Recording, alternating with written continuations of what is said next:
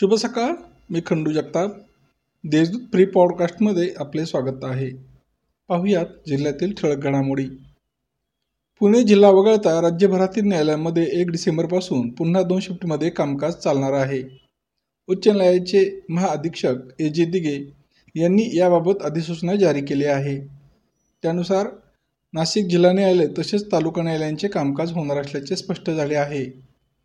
जिल्ह्यातील न्यायालयांचे सकाळी अकरा ते दुपारी दीड दुपारी दोन ते साडेचार अशा दोन शिफ्टमध्ये कामकाज चालणार आहे. पहिल्या शिफ्टमध्ये पुराव्यांची कामे तर दुसऱ्या शिफ्टमध्ये न्यायदानाशी संबंधित कामकाज चालणार आहे. करोनाशी निगडीत सर्व नियमांचे काटेकोरपणे पालन केले जाणार आहे. करोनाला यशस्वी तोंड दिल्यानंतर आता पोलीस आयुक्त दीपक पांडे यांनी आपला मोर्चा शहरातील गुन्हेगारी मोडीत काढण्यासह वाहतुकीकडे वळवला आहे. त्यांनी शहरातील वाहतूक समस्यांचा अभ्यास सुरू केला असून आता मंगळवारपासून शहरातील विविध चौकांना ते भेटी देणार आहेत. सकाळी सात ते दुपारी एक या वेळात ते शहरातील विविध वाहतूक विभागांच्या प्रत्येक भागात जाणार आहेत. त्या त्या भागातील चौक मुख्य सिग्नल वाहतूक समस्या असलेले भाग यांची ते पाहणी करणार आहेत.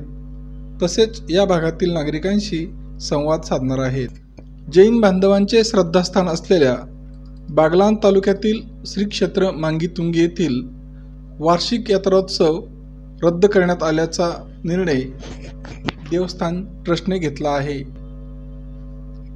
करोनाच्या पार्श्वभूमीवर शासनाने परवानगी नाकारल्यानेच हा निर्णय घेण्यात आल्याचे अध्यक्ष सुमीर कुमार काले यांनी स्पष्ट केले आहे. मराठा आरक्षणाला न्यायालयाने स्थगिती दिल्याच्या पार्श्वभूमीवर महाविकास आघाडी शासनाविरोधात मराठा क्रांती मोर्चा आक्रमक झाला आहे. बारामतीसह जिल्हाधिकारी कार्यालयावर दंडुका मोर्चा काढण्याचा निर्धार शनिवारी नाशिक येथे झालेल्या बैठकीत व्यक्त करण्यात आला.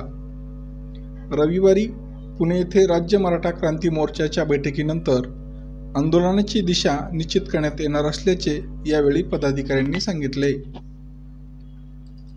स्मार्ट सिटी कंपनीच्या नियोजित ग्रीनफील्ड प्रोजेक्ट अंतर्गत होत असलेल्या टीपी स्कीमचा वाद दिवसेंदिवस वाढत चालला आहे.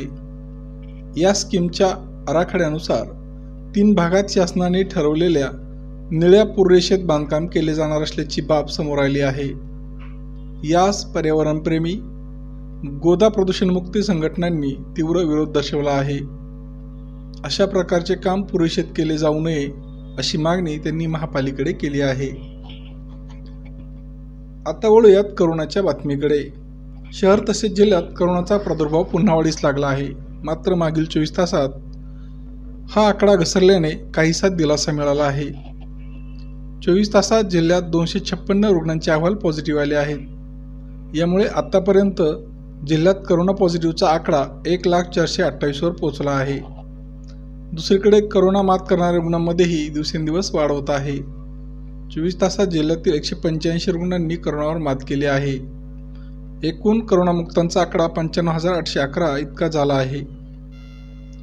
तर आत्तापर्यंत एक हजार सातशे पंच्याऐंशी रुग्णांचा मृत्यू झाला आहे.